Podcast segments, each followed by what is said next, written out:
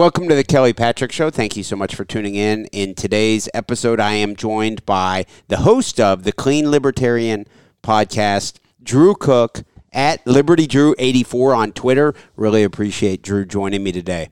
If you're a fan of the Kelly Patrick Show, I ask that you please send my sponsors some referrals, and specifically for the theme of today's show, how about you send uh, some referrals to my mother? She's a licensed clinical social worker. She helps with addiction recovery and uh, mental health, you know, like anxiety counseling, things like that. She is located here in Louisville, Kentucky, but can do therapy sessions, you know, over Zoom or FaceTime or the telephone, things like that. So send her a referral. The details about the sponsors for my show are as follows. The title sponsor of the show is Louisville Combat Academy, located at 7908 Beulah Church Road, Louisville, Kentucky 40228. They have a great MMA program, but also, even if you aren't planning on fighting in the cage, they have a great jujitsu program for adults, female friendly classes, and a great kids program also. Check out Louisville Combat Academy. Heidi Solars Coots. Heidi is a licensed clinical social worker and licensed clinical alcohol and drug counselor, specializing in treating anxiety, depression, trauma, and addiction with a mindful and holistic approach. Heidi is actually my mother, and I can attest she is a saint. Call her at 502 457 1823. Virtual and telephonic appointments are available anywhere in the United States. Veercast Digital Media. Veercast Digital Media at veercast.com. Matt McCarthy runs Veercast, and he is also the producer for The Kelly Patrick Show. They do video production, aerial drone photography, photography, web design, and podcast production. Contact them at info at veercast.com to start your own video show or podcast. Also, my health insurance practice, Benefits Analysis Corporation. Based in Troy, Ohio, I work from my Louisville, Kentucky office. I can help anyone in the United States with their health insurance needs. I'm an independent broker for health insurance solutions for individuals, families, Medicare eligible individuals, and also groups. I can also write life insurance, and long term care. If you want to support the podcast, please send me some referrals. 502 386 0978. Welcome to the Kelly Patrick Show. Thank you so much for tuning in. In today's episode, I am joined by Drew Cook. Drew is the clean libertarian. Drew hosts his own podcast, of course, the clean libertarian. Drew, thanks so much for for coming on. How are you today? Man, I'm doing great. I appreciate you inviting me on, Kelly. It's an interesting little niche world, uh, the libertarian podcasting community, right? Yeah. Yeah, for sure. Yeah, we uh we we've all got our our little area that we cling to, but uh I I think we do a really good job of covering you know economics uh, you know geopolitics um, you know international involvement drug policy you know all the things um, we all kind of have our own little area that we operate in and, and we do a good job representing it. Drew being this is the first time i've got to chat with you could you introduce yourself to the kelly patrick show audience? I know you're uh, located in yukon but where did you grow up at? Where are you at now? Um, what brought you to pursuing at least a hobby as a, libertarian podcaster such as myself. But uh, who who are you, Drew Cook? Yeah, so um, you know, I'm like like you said, Drew Cook. I, I've lived all my life in Oklahoma. I grew up in Yukon, Oklahoma. So like I, you know, lived around the Oklahoma City metro area, and Yukon is just kind of a suburb of Oklahoma City. And so um, I don't know, man. It's been a lot of years uh, partying pretty recklessly, um, and and had to you know seek out recovery uh, treatment programs. I've been in 20 inpatient facilities in oh my life. Oh goodness! Wow. So you're you're not you're not one of those posers.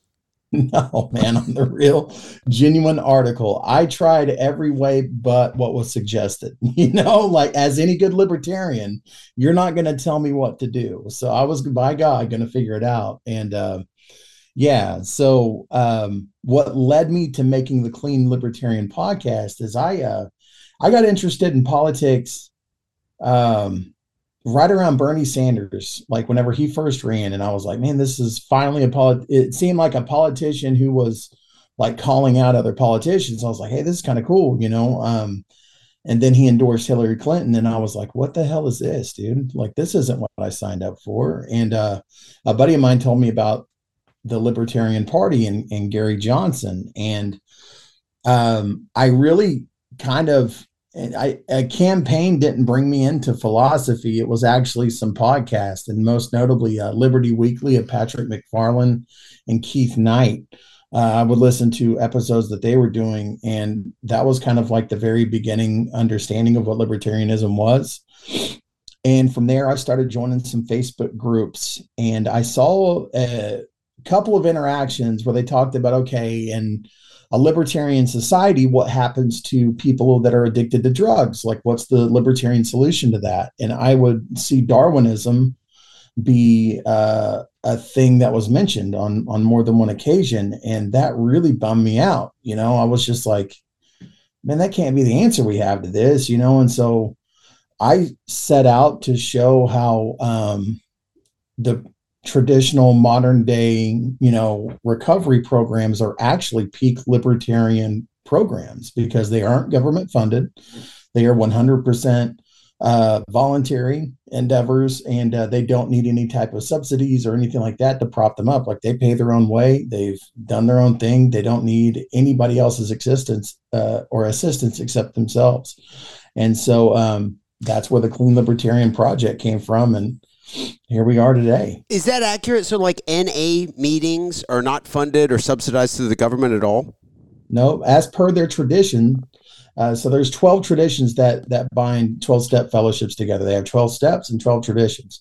And one of those traditions is that they're self supporting through their own contributions. They do not allow any type of outside funding. So, like, for instance, I, I started up a couple of uh, 12 step groups out here in my hometown. And um, one of those places tried to give us the room that we would occupy every week for free. And we could not accept that. We had to at least pay them a dollar to keep in line with our traditions. So, yeah, we don't get anything for free. Everything is paid for buy we will pass a basket every meeting and whoever donates you know whatever comes in on that basket donation that's what we pay our bills with. Wow that really does sound, sound like a voluntarist um, you know libertarian type of, of thing and it makes sense. I can see where if you allow outside influences to start to you know just like anything. Yeah. i mean my wife i always bring my wife up but she's from cuba and if you try to give her something for free she's like no thanks. It makes her mm-hmm. nervous. Mm-hmm. So I can see where, you know, um, avoiding charity even. I know that sounds silly, but avoiding yeah. free shit, I can see where it keeps the, the at least the mission of the NA programs pure. Yeah, for sure. It's uh, you know, if we take funding from this or that, then it's an implied endorsement endorsement at that point. And so we want to avoid that at all costs, you know. Um, and a lot of people that you know you'll get a lot of mixed bag of emotions about it or, or feelings uh, regarding the efficacy of such programs. But one thing that you cannot tell them is that they haven't made the most successful worldwide fellowships imaginable and they've done so 100% on their own. They have not needed a helping hand from anybody except their own members. And i think that speaks volumes to the benefits of voluntary charity and community goodwill you know like we we really do have the power to to build the systems and, and fellowships in our society to to keep us all healthy and happy. Um, between the ages for me of gosh 13 or 14 years old all the way up to i'd say 23 or 24 when i found out i'd be a father i experimented with all sorts of crazy partying. And i always say you know i took it right to the edge. I never shot anything but I, I I did a lot of crazy shit. I would like go to these festival concert festivals and just you know try to have fun and knock on wood i must not have that gene or at least i did maybe i i'm convinced if i would have tried to take like opiates for months obviously I would have gotten addicted. There's probably no one who's like completely, you know, immune to at least the, the that. You know, you start doing heroin or some strong painkillers, I think anyone can get addicted. But for whatever reason, I was uh, uh, did not completely get taken away by any drug. So, what is your? Do you mind sharing any details about what type of drugs gave you the most most trouble? Uh, um, you were inpatient twenty times. I mean, that's a heck of a resume. Uh, yeah. what? And I'm not being sarcastic. It's it's cool as shit that you're alive and all that stuff. So I'm not yeah. trying to be you know a dickhead. Um, what what is your story with that? Yes. Yeah, so like Man, okay, I will tell you the first time I ever did a narcotic, it was when I was a kid. Um, so like I grew up in the age of the Johnny B. Good medications, you know, like the Ritalins, the Vyvanse, Adderalls, all that. And that was when I was really first getting like pushed. And man, I just couldn't fit in. I was um I don't know, man, like I don't I just I could not fit in with my peers, got in trouble constantly. And so my parents were looking for like a medication solution to that. And I did the regular gauntlet, you know, the Ritalins, the Adderalls, but they put me on one eventually called Dexedrine. And I remember when they gave me that pill, it was like, holy shit, this is it. Like this was and still to this day is like the closest uh, to like actual street level methamphetamine I had you know ever done, and I think that exists on the market. Um, but that um, I remember distinctly having the thought that I can take an external substance to fix an internal problem. Um, and at a young age, you know, and I shit, man, I chased that, you know, for a lot of years, and so that progressed. You know, I left mom and dad's house real, real young and just kind of hit the streets and just partied, ran wild for a lot of years. Eventually discovered that, you know, when you uh, put these substances in a syringe instead of in a pipe, that it hits a million times faster and harder. And it was just like, it was a wrap, you know, and, um, the problem was is that it was fun until it wasn't. And there was no like one focal point where like everything went to shit. It was just a gradual type of thing um where just like stuff was happening. Um i was getting in trouble. I was not able to like hold down a job or a place to live. I was couch surfing this or that. Um, along the way like i i got this woman pregnant. We ended up having a kid. And I was like, you know, finally I got a reason to stay clean. You know, this is it. Um, and like fast forward, she's two years old and we're living in the fucking shooting gallery, man. And this little two year old angel comes walking up with one of my syringes in her hand. And like, dude, it fucked me up, man. It was a bad, bad time in my life. Um, does that mean you were doing, uh, does that mean you were doing heroin? Uh, yeah, methamphetamine and heroin was my cocktail because, like, wow, when I was on meth, it, I was like spun out and acting real sketchy, but the heroin would kind of bring me down a little bit. it was, it was insanity, you know, um, pure insanity.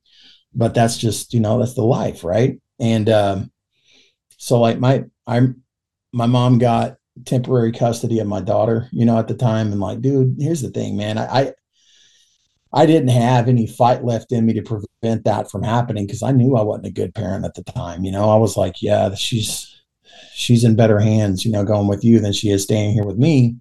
Um, but like, I don't know, man. That was one of the that was I think the turning point out of like me having any kind of delusion that I could eventually pull off successfully using drugs.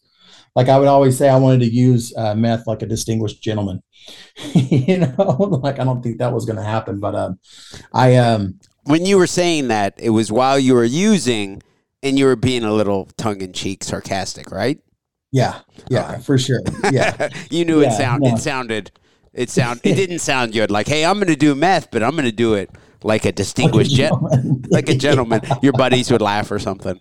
Yeah, yeah, for sure. Gotcha. Yeah, like okay. no, it was but I mean, it, it's it's weird, man. Like there would be um, there would be some like doubts in my mind that I, I that thing between my ears that was screaming at me that like you're never going to be able to function as a, a human being without some sort of substance. You know, it wasn't it wasn't that like I was physically ill. Like, granted, the heroin opiates do have like a physical um, illness that you know you incur whenever you're detoxing, but the reality of the situation is, man, I didn't have any fucking coping mechanisms. I didn't know how to deal with the world around me. Like raw, unfiltered reality scared the shit out of me, you know? Um, and so like for me to take that first deep dive into really trying to find some help man it took a lot and a big part of that was you know losing custody of my daughter seeing friends overdose and die in front of me uh, you know being like getting people kicking in your door drive-by shootings. I mean just just insane living you know? Um, and eventually like I, I started getting into these treatment centers and detox facilities and man i would always i'd always like go in and i would be okay for a second and then um, when i got out man i was like oh that wasn't too bad. You know like i could try doing this again. Um, and the, the big change for me didn't occur until the last time i went to jail um, I, I was in jail for a, a warrant that I got uh, or uh, yeah, an arraignment warrant.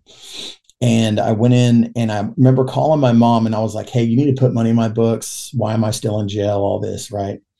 Now, mind you, you know, mom's the one who, who got custody of my daughter. And she said, hey, let me, let me put you on hold for a second on that. She said, you haven't even asked me how your kid's doing. And uh, I was like, wow, you're right. Uh, so how is she doing? She said, well, she called you today. And I don't know if you've ever been in jail, Kelly, but like you don't really get incoming phone calls. Yeah, I've only been in a holding cell three times, but it's been many okay. years. Maximum, the longest stay was 43 hours. But yeah, I was not receiving incoming calls. Right. So I was like, well, you know, I, that's not possible. We don't get phone calls in here. She said, no, I bought her a toy cell phone and she called you today and has been talking to you all day long. And like, you know, in Oklahoma County Jail, it's notorious for fitting four and five men into a two man cell because it's just so incredibly overcrowded all the time.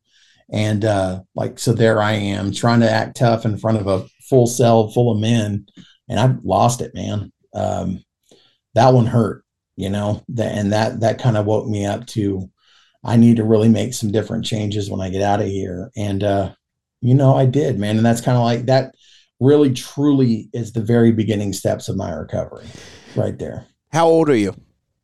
I am 38 now. Okay. I'm 39, so I'm right there with you. Um, right and how long have you been clean? I've been clean for two years now. Wow. A little over two. I'm coming up on three years in January. So I initially got clean in 2012, stayed clean for seven and a half years, and I got married and decided when we went to Cozumel that man, I can have a drink. you know, like I'm not I'm not an alcoholic here. Like it'll be okay. And no, nah, it wasn't okay. So seven I, I, seven years clean. Uh huh. Seven years clean, and then went back out. So now I got two years clean. But when you, wow. So when you yeah. when you had a drink in Mexico. Oh yeah, I went off the rails, dude. Like I I was just, you know, sticking to alcohol. And when we got back stateside, you know, I was like just going to the liquor store every day. And then it was like, okay, let's go to the casino. Let me find some of the shit that I like to do. And yeah, it was a wrap. Like I don't my I I have this weird thing in my head that like if if there is something that makes that certain little pleasure button go off, like for the dopamine and serotonin to do their thing in my mind, like I'm going to wear that button out. You know, it doesn't matter what it is, man. But uh yeah, so I, I kind of woke up the beast there a little bit, but we're okay now. How long was the longest you were in jail? Uh four and a half months. So not not crazy by any stretch. Like I I lucked out, man, that I didn't go to prison. Like there is I don't know. I probably my skin tone, if we're going to be honest, is probably a good reason why I didn't go to fucking prison because I should have. Like this was my uh, charges were um, attempting to obtain CDS by forgery, which is prescription fraud. It means that like I forged a prescription, went into a pharmacy and got caught. Well, the thing is, I got caught doing this twice, and twice in front of the same judge a year apart. So like, dude, I, I don't know. It was just a straight up miracle. I didn't go to prison, but I did four and a half months in county. They let me out on pretty light probation and I, I've flown right ever since, you know. Is well, did you have a good attorney? How did you get out of that? Public defender, bro. Wow. I don't I, I'm telling you right now, like I don't understand it. Like I I was calf roped on that second charge. The first charge, I got a deferred sentence, you know. So, like, as long as I would have stayed you know, clear, I, would have been good. But the second one, they were they were wanting me to go to prison bad, and um, Come to find out, the public defender that I had was a good friend of the district attorney who was sitting in to, you know, go after me in this particular sentence or on this case. And um, they actually worked out a deal to amend my charge to something else to let me out on uh, a lighter a lighter sentence than than prison. I don't know why. I, I, cannot tell you why. None of them knew me. I mean, it wasn't like I had any kind of connections. I was just I was an idiot running wild, man, for years. But um, I'm really glad that they didn't make me go to prison. You know, any of those people who kind of helped you out for whatever reason, do any of them have any idea how you're doing now? I'm sure they'd be happy to hear that. I would love to let them know, but I, I never saw hide nor tail of them ever again. You know, I just figure uh, me not being back in their courtroom is probably good enough indicator that I'm doing the right thing. You know, um, I'm hoping so at least. But if I ever run across them, I'll absolutely tell them all about it. Is this difficult for you to talk about? No, not at all. Not at all, man. This is uh, this is my life. I I I talk about this stuff uh, regularly. You know, um, especially when it comes to the nuance of you know what makes a drug addict a drug addict you know like there's there's in my mind a distinct difference in between somebody who is a weekend warrior or you know they just go through their youth uh, kind of partying a little hard and then you know somebody like me who like so for instance on that last charge when i first went to jail on it they let me out on a conditional bond is what they called it or a recognizance bond. And that means, hey, we know our jail's overcrowded. We're going to let you out. You need to come in and take a drug test at our office a couple of times a week. We just want to keep tabs on you until you're sentenced. And so the rule was is I could fail five drug tests, right? Like that's all I was given and I failed five in a row my entire freedom was on the line. All I had to do was just stay clean and not use, and I couldn't fucking do it, man. That to me is like in a nutshell of what drug addiction is. You know, like that, that is substance use disorder right there. And um, I didn't have any mm-hmm. solutions to that. You know, I'm really thankful for the people that I ended up running across, you know, in those recovery programs, like we were talking about a second ago, who took the time to show me how to not be such a, a dumbass, you know? Wow. That's really cool. Yeah, man. Um, you said you came to libertarianism in it kind of started with you getting into political, you know, uh, getting into politics more so through you being intrigued by what you heard from Bernie Sanders. Would you say you mm-hmm. are a left leaning libertarian? Without a doubt. Without a doubt. Um, not like children going to drag shows type of left, you know. Isn't um, it fucking crazy that you gotta clear you Yeah, there's there's you gotta clarify that just so everybody knows. That doesn't mean I'm into the weird kid shit. You gotta say that. gotta gotta put that out there. Elephant um, in the room.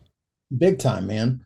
No, I just I don't know. I I'm very open minded, man, on on a lot of things. Um, I, I I am still a big fan of uh, charity. Um, very big fan of ch- charity and community acts of service and goodwill in the community. Um, but one of the things that kind of showed me, I'm I'm grateful to have started paying attention started paying attention to Bernie when I did, and I'm grateful that he like stabbed me and all the rest of his supporters in the back the way he did because it it opened my eyes to the fact that like forced government charity and goodwill is never going to be led by people with principle, you know, ever. Um, and that's the that's the crux of the issue. When you get down to it, it's it's not that it's not that none of us want to see, you know, uh, poverty and homelessness eradicated. It's just that we don't trust the people claiming that they will it'll be different this time once they steal our money to do something good. It'll be different this time. No, we're not going to actually buy more drones. No, we're not going to start another foreign war. No, we're not going to increase the size of your local police force. No, we're actually going to do something good. Um, no, we know that that's a damn lie. We know that they are money addicts and they are hungry for power and money, you know, prosperity for them. And they want the very worst for all of us and they want to keep us subservient and in line. So a lot of life lessons learned. Like i said man like it it that uh that 2016 campaign really shattered the illusion that i had that the democrats are anything but pieces of shit you know? Um, I, for whatever reason, recently I've been very intrigued with listening to the the Jimmy Dore um, show podcast. I probably don't agree with him on a lot of you know certain things, but of course he's as good as anyone about calling out the corruption within the Democratic Party, and you kind of touched on it right there.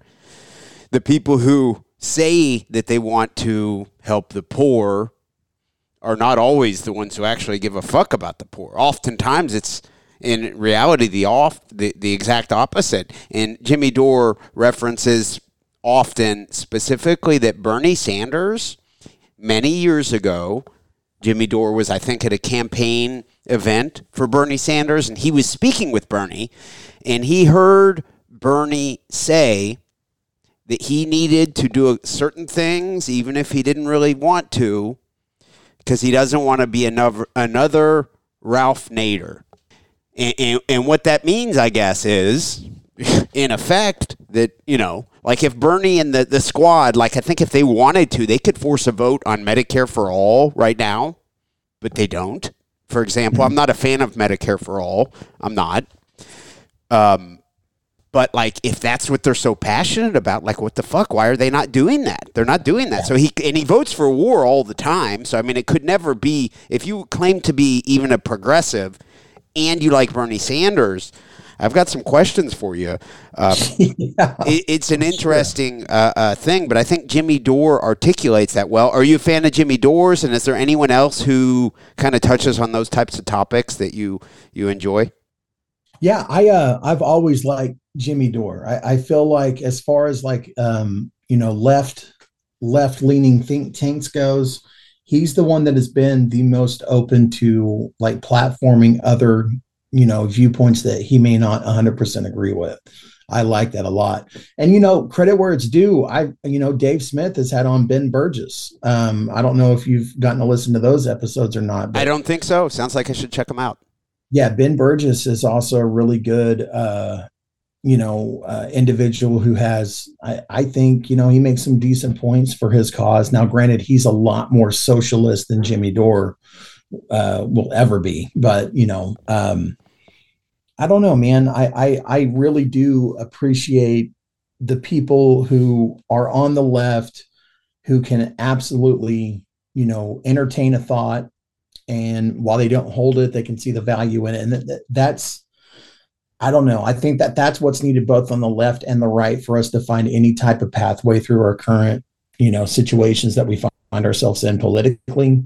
Um, there's just too much of oh, if you even slightly believe X, you can't be on Team Y, um, and nothing ever gets done because it's you know I know libertarians we we tell ourselves that we have the most insane type of purity test, but man, if you look at both the Republican and Democrat parties, like they're doing the same shit, you know, like where you stand on abortion and trans uh, rights, you know, determines whether or not you have a seat at the table if you're a Democrat. And the same can be said for, you know, immigration and, uh, you know, supporting police and the Republican Party. So um, there's purity tests everywhere you look. And, and I think that they're, I don't know, man, more and more, I, I'm thinking that politics is a fucking sham. you know, like I'm getting to that, I'm getting to that spot where I'm just like, man, I know that my local LP affiliate is great. The OKLP continues to produce good candidates. Um, and what they can't get done, I can get done with my community efforts, you know, that I do. You know what I mean? Do you plan on ever running for office? Hell no. no. No, that's for me it's uh it's too that that's not i'm not able to articulate myself on a debate stage. I don't think i wouldn't do well with that. There's a lot of theatrics that go into running a campaign and i'm just that ain't me man. Okay. I'm much i'm much more suited doing like you know like the harm reduction stuff helping out people in my community doing my best to talk about recovery um, giving a helping hand where i can. Uh, that's my purpose. You know, what's harm reduction?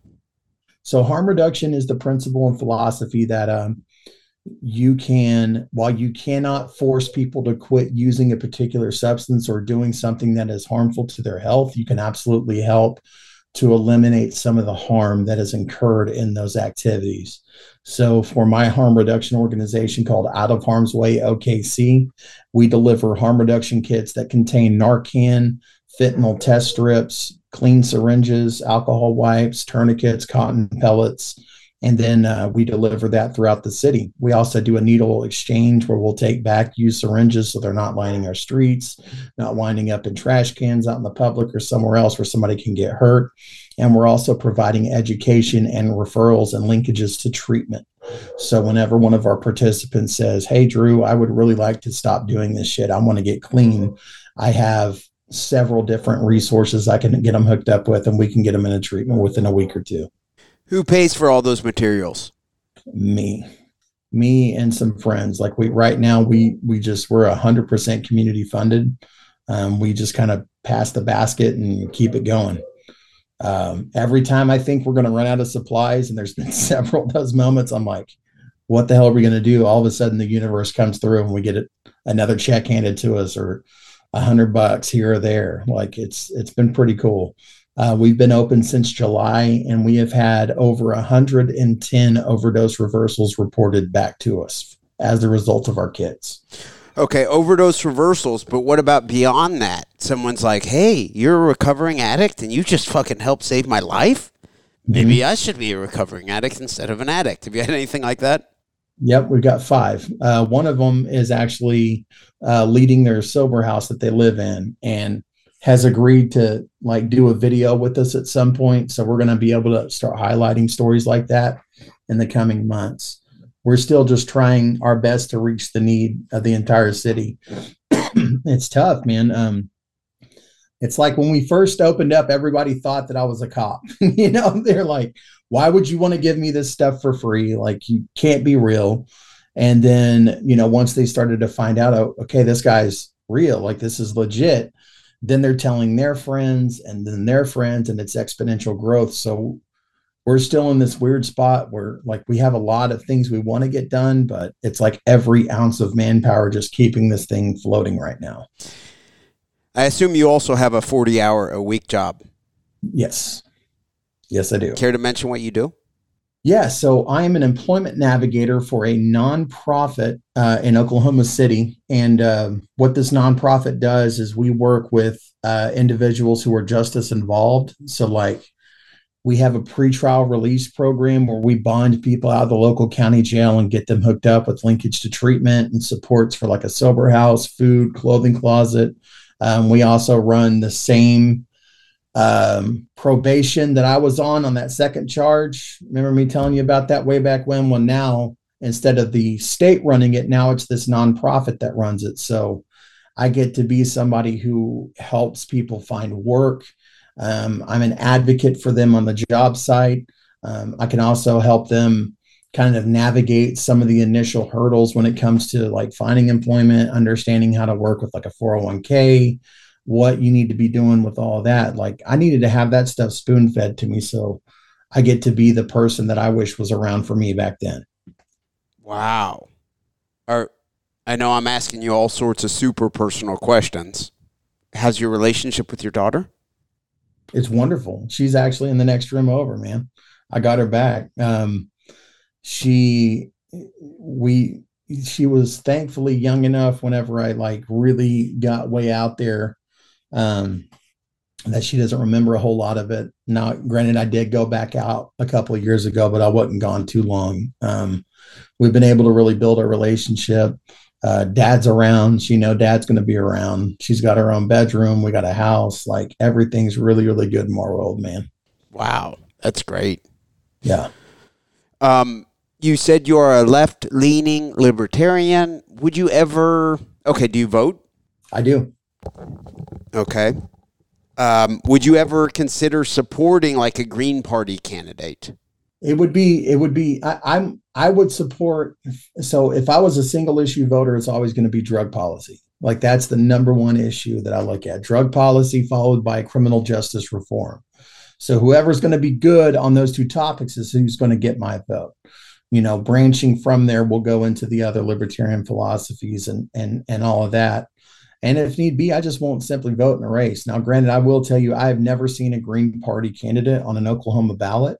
Um, we have we this last election we did really well to get a lot of libertarians on that ballot, and so that's who I ended up voting for. You know. Okay. My mother is actually a licensed clinical social worker. Nice. Mm-hmm. And she's the uh, a sponsor of the podcast. We share an office actually, and she specializes in treating people for addiction recovery and like mental health counseling. So I've kind of always been intrigued by this stuff. I grew up listening to Loveline. Oh yeah, man. yeah. Yeah, yeah, yeah. And that shit was cool. And I, you know, Adam Carolla is funny, and I still love Adam Carolla. And Drew, you know, was like an actual doctor who actually wanted to help people. Yeah. And so I would hear, you know, certain things, not always about substance abuse, but of course that was, you know, uh, uh, obviously is a big part for Dr. Drew. He's like a, I forget, licensed um, addiction recovery specialist or something like that, some type of doctor. Yeah. Um, but but very interesting. My mom, I'll have to have my mom listen to this episode. It's very a very fascinating conversation. What did you think of um, Jo Jorgensen? Because I interviewed Jo Jorgensen. And my mom had me the one question my mom I got my mom to vote for Jo Jorgensen. She's like a Hey, lifetime nice. yeah, Democrat. She's a Democrat. Nice. And um, she voted for Jo Jorgensen. So um, when it comes to drug policy, which is of course the issue that's most important to you, what would you say to my mom about how she, sh- you know, when it comes to drug policy, who's the best? Who are the best candidates to vote for, um, in your opinion? I know that's a, a, a deep, uh, multi-layered question, but uh, what are your thoughts on that? I just from from what I can see, uh, well, first off, Jo Jo was okay. You know, she was the best candidate. I feel like that was on that ballot. She just lacked the charisma and enthusiasm, and I didn't really like how they did Spike Cohen out the gate in that campaign. But you know, that's a kind of insider baseball, and we don't have to go into that. But I would tell your mom specifically that when it comes to drug policy, Republicans have the solution of incarceration. Uh, Democrats have the solution of overregulation. Libertarians are the only ones that say, let the market dictate what's right for them and what's wrong for them. That's it, man.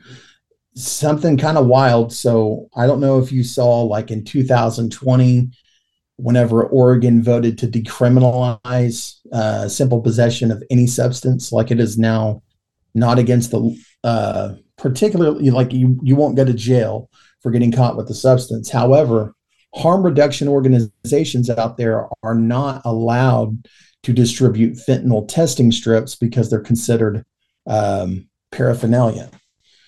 So here you have like supposedly a progressive liberal haven for drug policy, yet they're still criminalizing harm reduction efforts in some to some degree. And it's it's just it's very strange, you know. So that's what that's why I think that um just another example on why libertarians I feel like have their finger a little closer to the pulse than most of these other people do.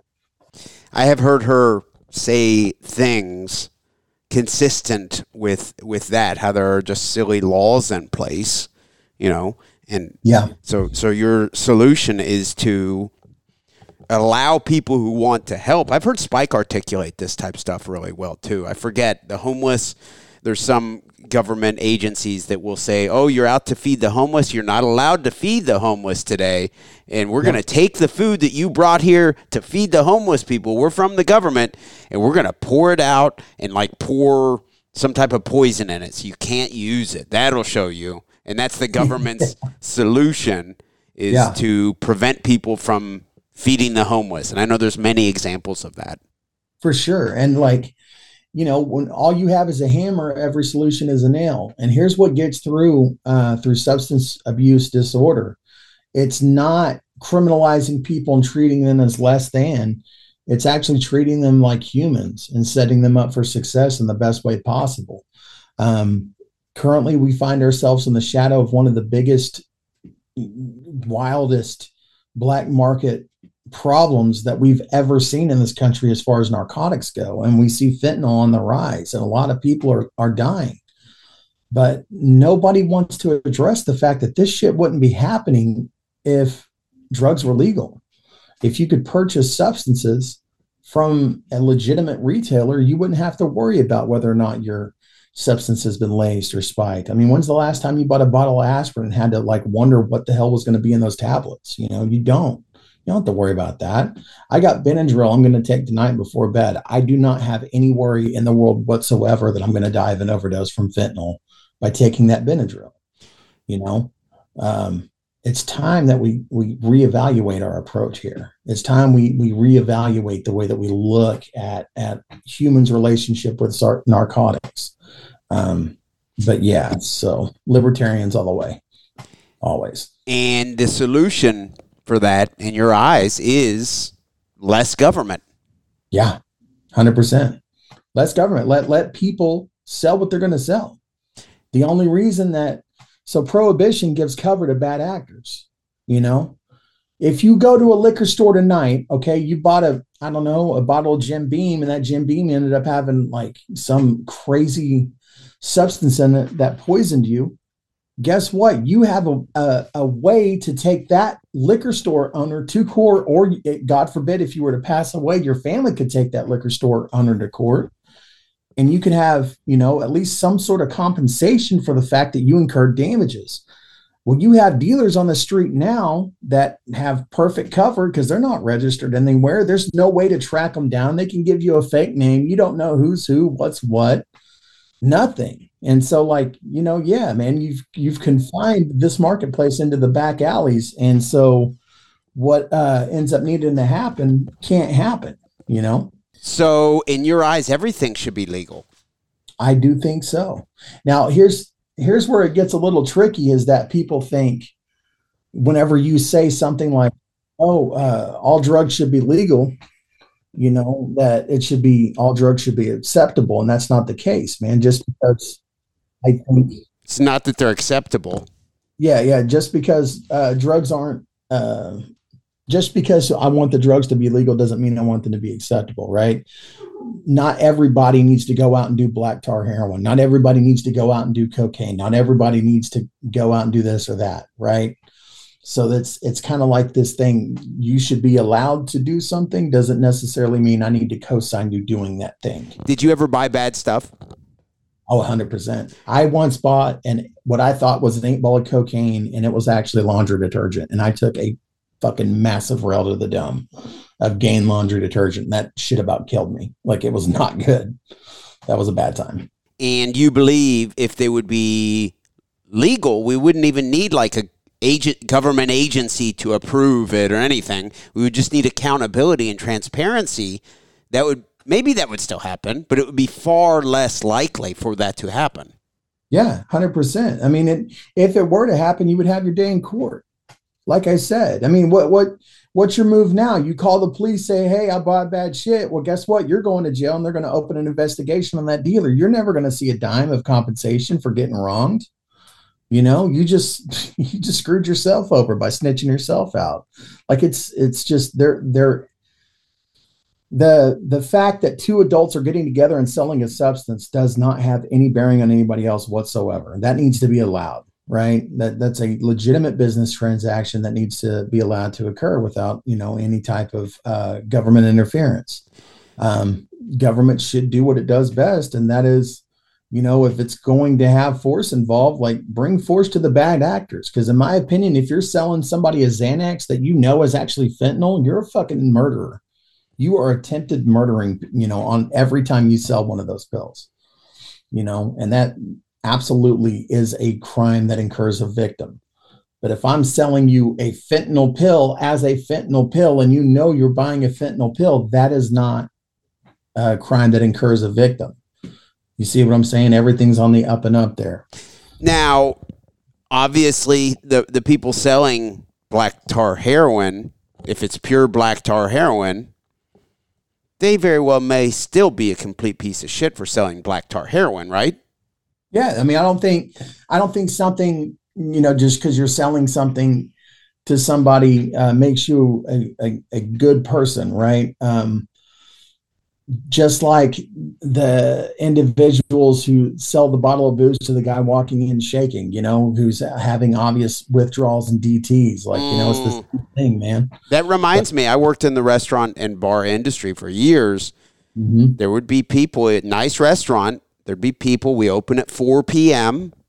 There's like a crowd of 70 and 80 year olds out there. And if we're not opening the door right at right at four o'clock, they're like, "Hey, let me in! I gotta get my goddamn drink." Yeah. You know, I mean, they have visible.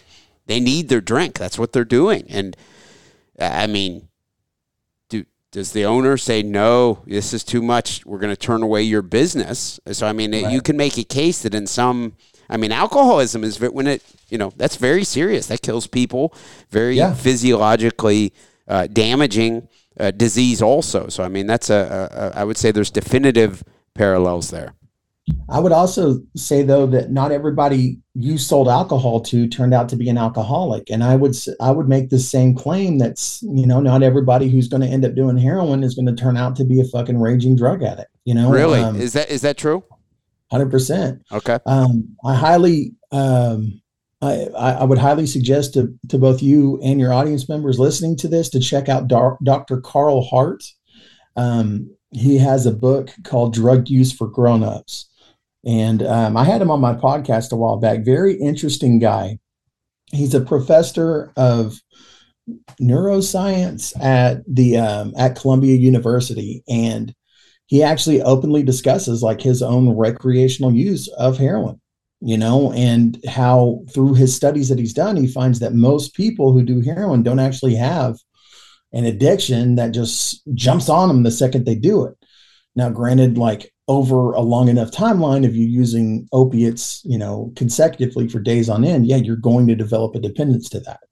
But what he's talking about and what I agree with is the fact that like not everybody that does a substance is going to fly off the handle and do something bad. Just like, do y'all have recreational or medical marijuana where you're at?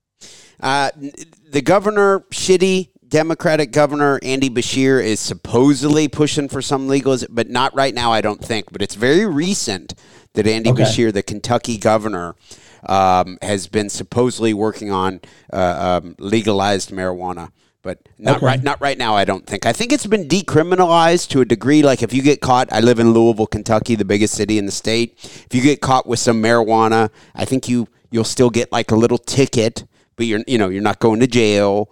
Um, right. so it's been decriminalized to a degree, but my understanding is it's still illegal. Okay. Um, so like here in Oklahoma, we have medical, right? Um, back before we had medical, all you could find, like when you bought marijuana on the market like you're buying a bag of commercial grade swag.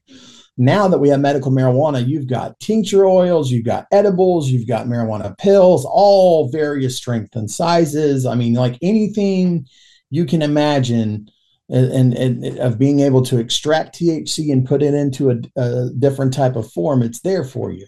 And I would say that, like with some of these other substances, should we ever see like a legalized marketplace, you would see some of the same type of thing, man. Like we don't know what type of of modern day applications some of these substances would have because we are confining them to the black markets and you can only find them in one form and the the the knowledge of what these substances are and what they do are cloudy at best so you know opening it up to the market i, I think we would see some some very real changes you know and, and real world applications for them too you have described yourself as a left leaning libertarian. You seem to mention Dave Smith earlier, I think in a positive light. He would, of course, be uh, described by many, at least, as more of a right leaning libertarian. What are your thoughts on Dave Smith?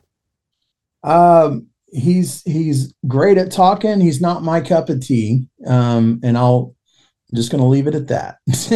you know, that's I mean? okay. Not, that's okay. I, mean, I think I think it's a good conversation to be had. I mean, yeah. You don't want to elaborate as to why?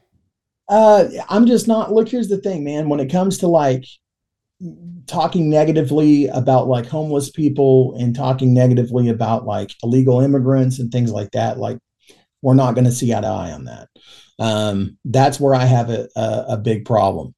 I don't like cops. First off and foremost, I fucking hate the police with every fiber of my being.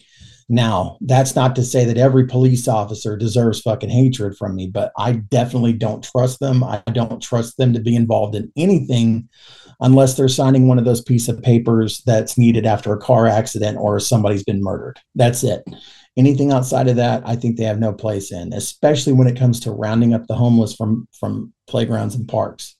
That would be the stance that Dave had, and I, I know like Dave's really good about like jumping around on meanings of words and and you know and and changing up the definition of of what he meant or what he didn't mean. I don't know, man. I just know that I've seen enough come out of him that I'm like, eh, uh, not my cup of tea. Now that being said, if it's the choice in between Dave Smith, Donald Trump, and Hillary Clinton on my ballot, I'm voting Dave Smith every single time. You know, like he is definitely the best candidate that's there.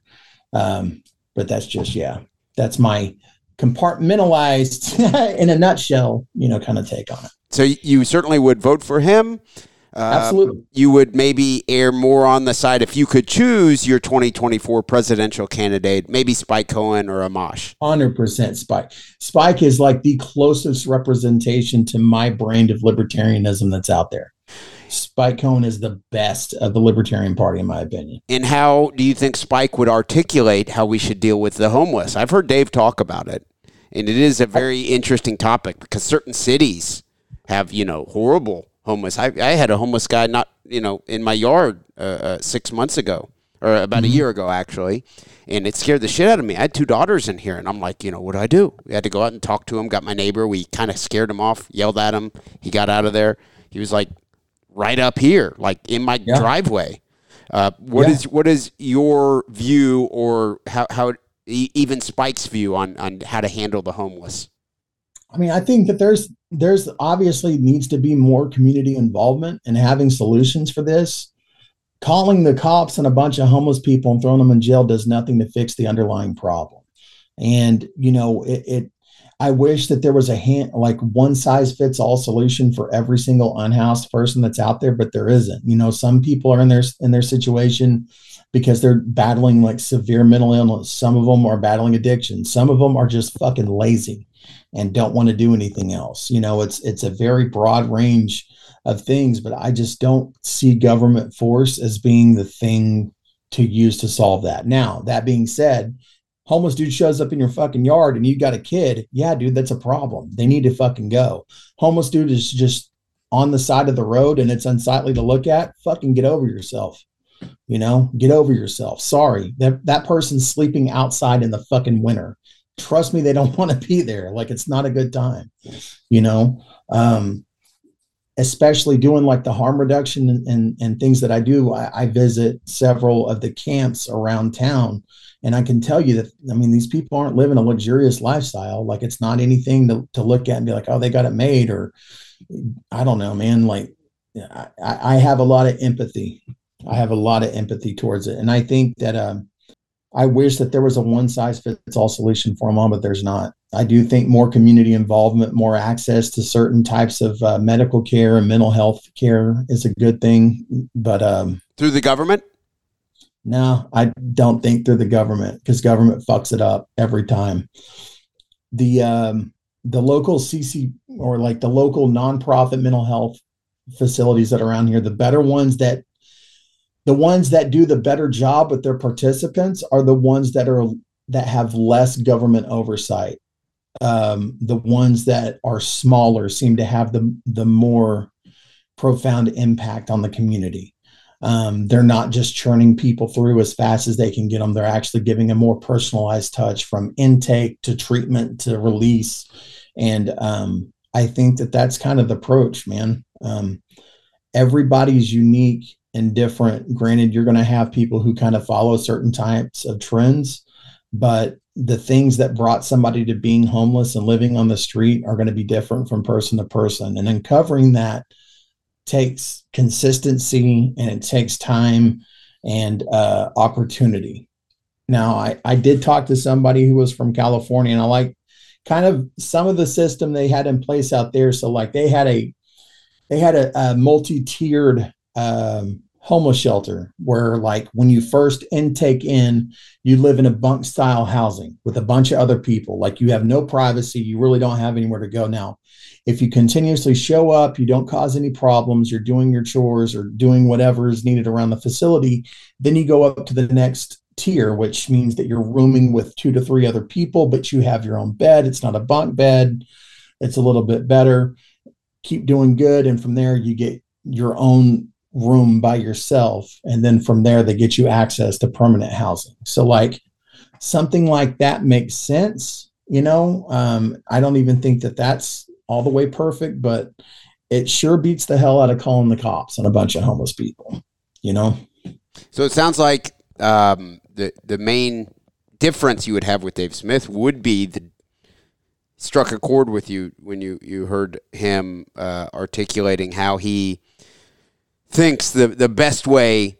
I don't know if he thinks it's like you know the perfect way or anything, but yeah, I, I have heard him say that the way that specifically the way he has suggested to deal with the homeless population really rubbed you the wrong way. Big time, yeah. I think was it Unleash the Cops? Was that him or Tho? I can't remember. I just I, I don't know, man. I just I'm not a red hat. I'm not ever going to be a red hat, so I don't know, man. What do you think of? Um, hmm, so you're a libertarian, right? What do you think of me calling someone like Rand Paul a libertarian? That's fine. I'm not. I'm not uh, the keeper of who can be called what by but any stretch. You, in but your I, opinion, is do you like Rand Paul? I think he's he's overall pretty good. I think Thomas. As far, okay, as far as far as senators go. Yeah, for sure, man. It's, I mean, it's not saying much, but you know, um, I was, I, I think that they're they're right on a lot of things they're also humans. They're going to be fallible. Um, and they're um, playing the game at the highest of levels. So, I mean, bro, I can't imagine what kind of pressure they have on them to, to just like walk within a certain line. Like, I'm sure it's insane.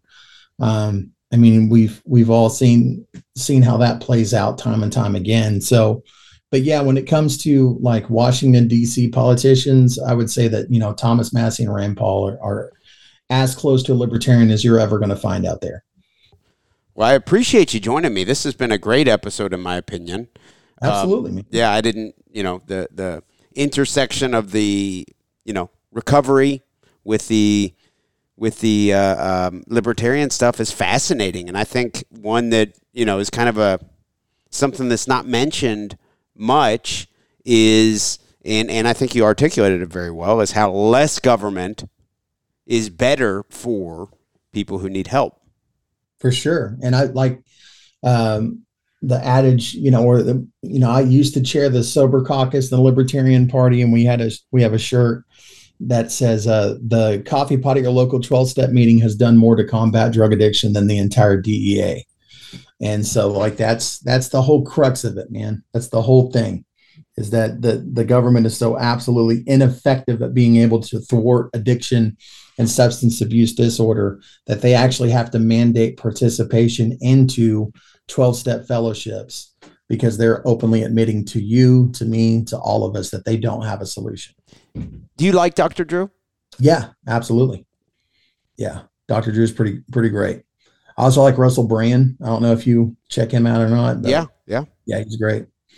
Very cool. And I don't know that Dr. Drew would call himself a, a, a libertarian at all. I don't think so. I think he's a Republican.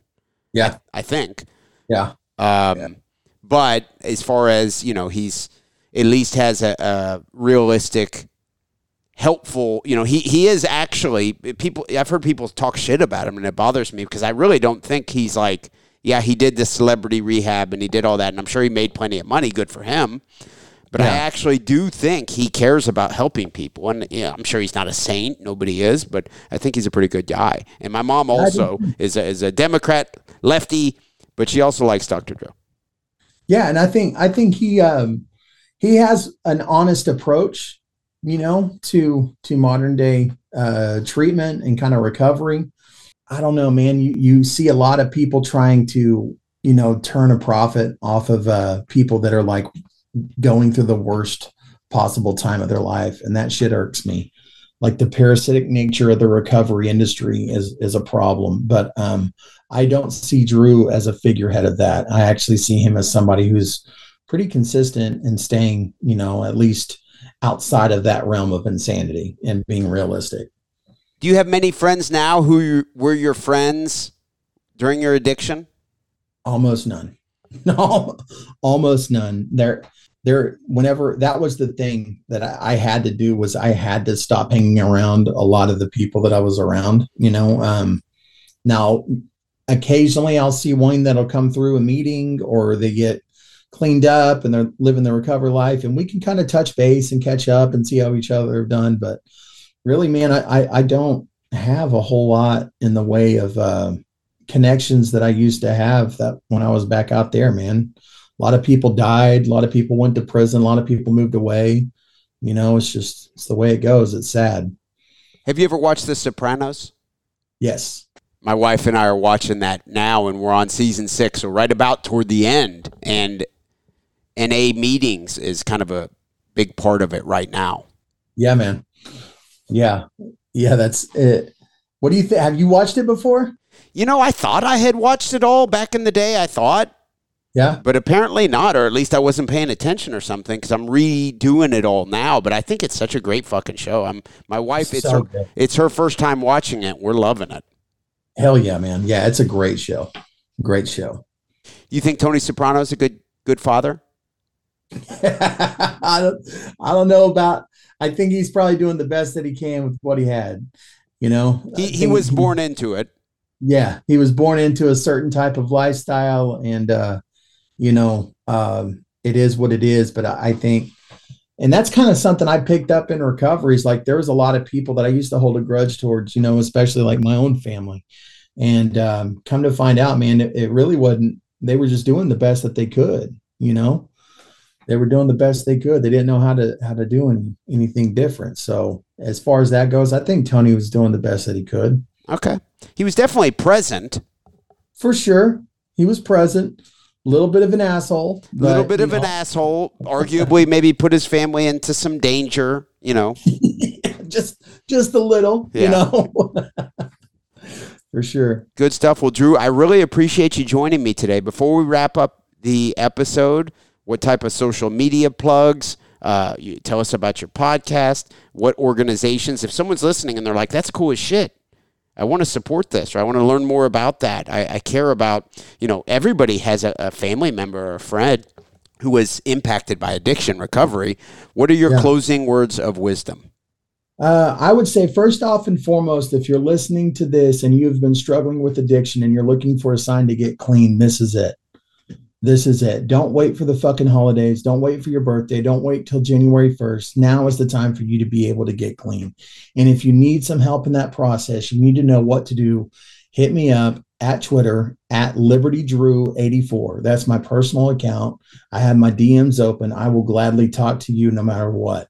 Uh, beyond that, if you really like harm reduction and want to see kind of what we're doing in Oklahoma City, you can follow at OHWOKC on Twitter or Out of Harm's Way OKC on both Facebook and Instagram.